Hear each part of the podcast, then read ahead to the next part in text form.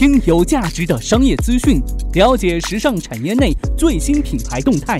这里是犀牛日报，本栏目由时尚家荣誉出品。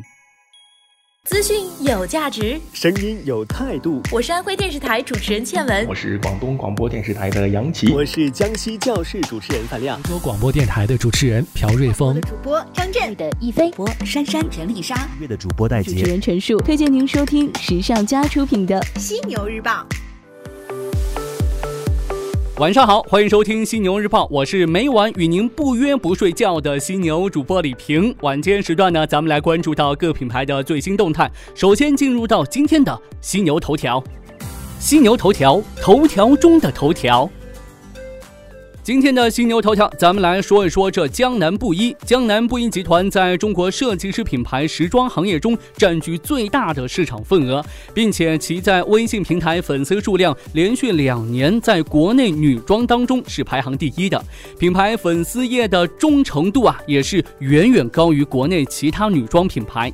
根据其报告当中的数据显示，江南布衣业绩增长的主要推动力仍旧是粉丝经济。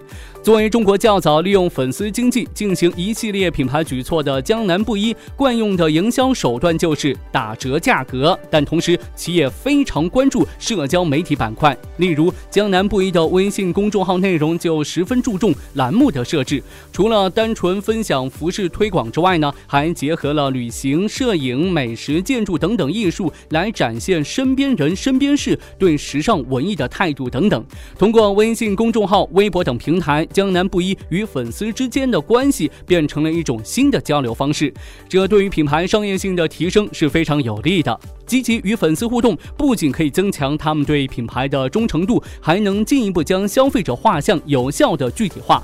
除此以外呢，江南布衣与消费者建立个人化的互动联系，还有助于及时了解市场动向和消费需求，从而呢按照顾客的要求进行产品设计，生产适销对路的产品。通过与消费者的密切合作，来提高产品的市场竞争力，做出正确的市场判断。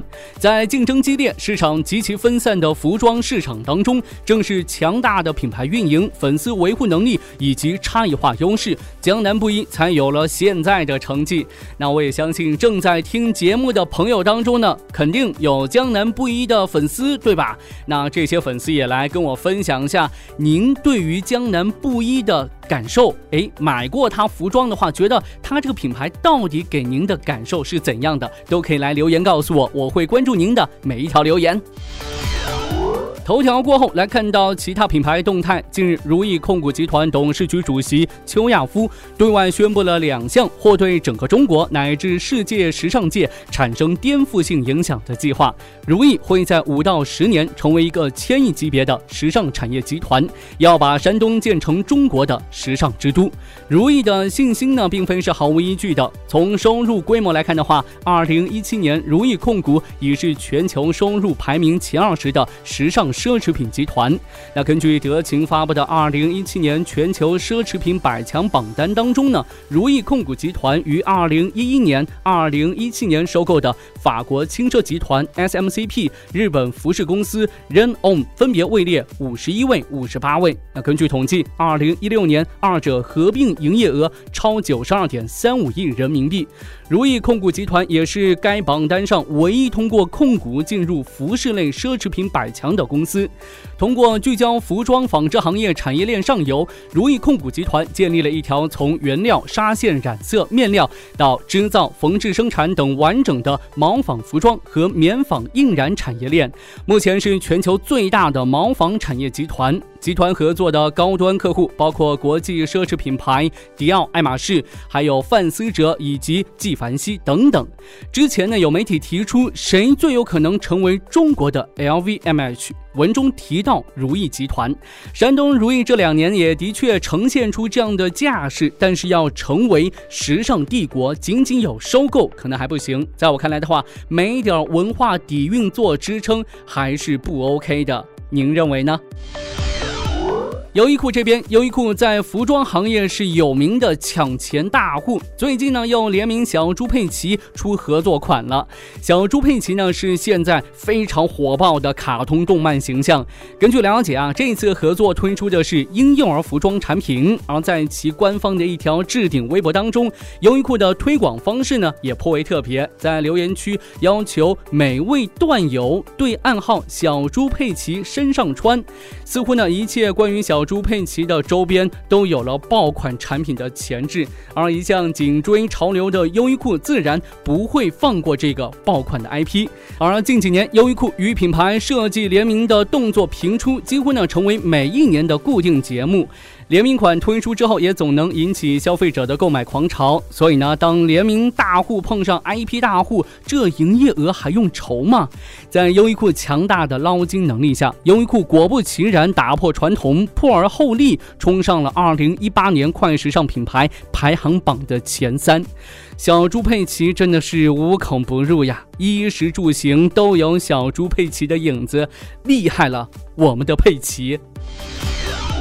国外品牌方面，我们来关注到阿迪达斯。根据外国媒体报道，阿迪达斯 CEO 卡斯帕罗斯泰德近期在接受《金融时报》采访时表示，阿迪达斯预计将在未来几年关闭更多的门店，进一步的转向电商渠道。他表示，随着时间的推移，我们拥有的门店会越来越少，但这些门店将会变得更好。他预计未来一年阿迪达斯门店的数量将略有收缩。罗斯泰德认为，网站是我们在全球范围内所拥。拥有最重要的店面，我们在招聘的时候，在分配资源和建设基础设施的时候，这些都会被优先考虑。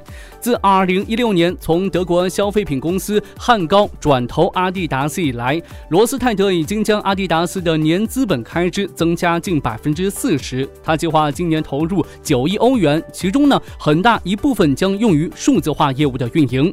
阿迪达斯投资的重点领域之一是物流和基础设施，包括用于电商渠道的物流仓库。为了提升数字化销售，阿迪达斯也发布了一款智能手机应用，给用户提供个性化的体验。那目前呢，这款应用已经在美国、英国和德国发布，并计划在未来几个月进入到法国、西班牙和加拿大市场。我觉得，如果说要进入咱们中国的话，可以考虑一下小程序，毕竟微信。生态圈当中的小程序，目前还是挺火的。最后，咱们来聊一聊 Off White。最近呢，当红纽约街头潮牌 Off White 宣布起诉电商网站 Wish 出售假冒伪劣的 Off White 商品，索赔的金额是高达三亿美元。Off White 在上周向纽约联邦法院提起的诉讼文件当中表示，Wish 上的一百六十一位卖家出售假冒伪劣的 Off White 商品，对品牌的形象以及利润都造成了严重的影响，并要求后者为平台上的每个出售假假冒伪劣产品的卖家支付两百万美元的罚款，并且立刻下架所有假冒伪劣和侵权产品。同时呢，Off White 的主理人 Virgil a b l o 还在向法院提交的备忘录当中强调，Off White 的发展和增长非常依赖于消费者之间口口相传的出色口碑。而 Wish.com 的这种行为已经对 Off White 和消费者以及零售商之间的关系造成了严重影响，并且让 Off White。吸引新用户的能力受到了巨大打击。对此呢，Wish 的母公司 Context Logic 品牌保护经理表示，自从 Off White 提出上诉以来呢，Wish.com 已经对这超过一百六十位卖家的商品，还有其过去的买卖行为进行了调查，并且呢下架了所有被鉴定为假冒或者是侵权的 Off White 商品。假货不止，这抵制呢就不能停止呀。好的，今天晚上呢，咱们就聊这么多。想要更全面的了解时尚家、时尚家学院，或者获取更多产业内有价值的资讯，可以在微信当中搜索“时尚家学院”小程序。同时呢，也有更多精彩课程等您来约。我是犀牛主播李平，明天早上的犀牛日报与您不听不散。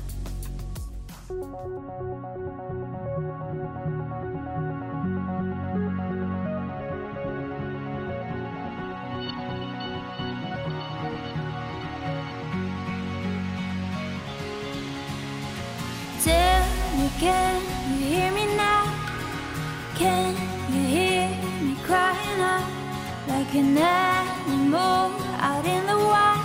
I shout your name into the night.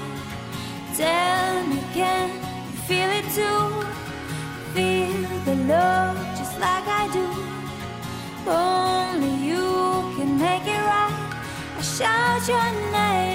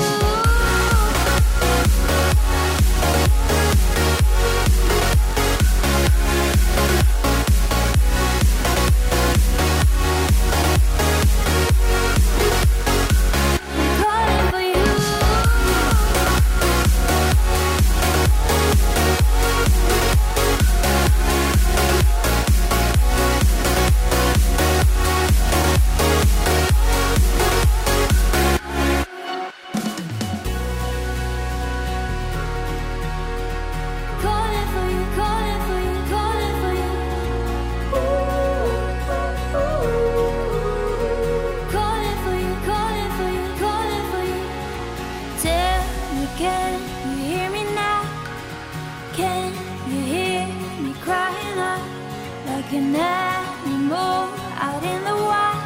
I shout your name into the night. Tell me, can you feel it too? Feel the love just like I do. Only you can make it right. I shout your name.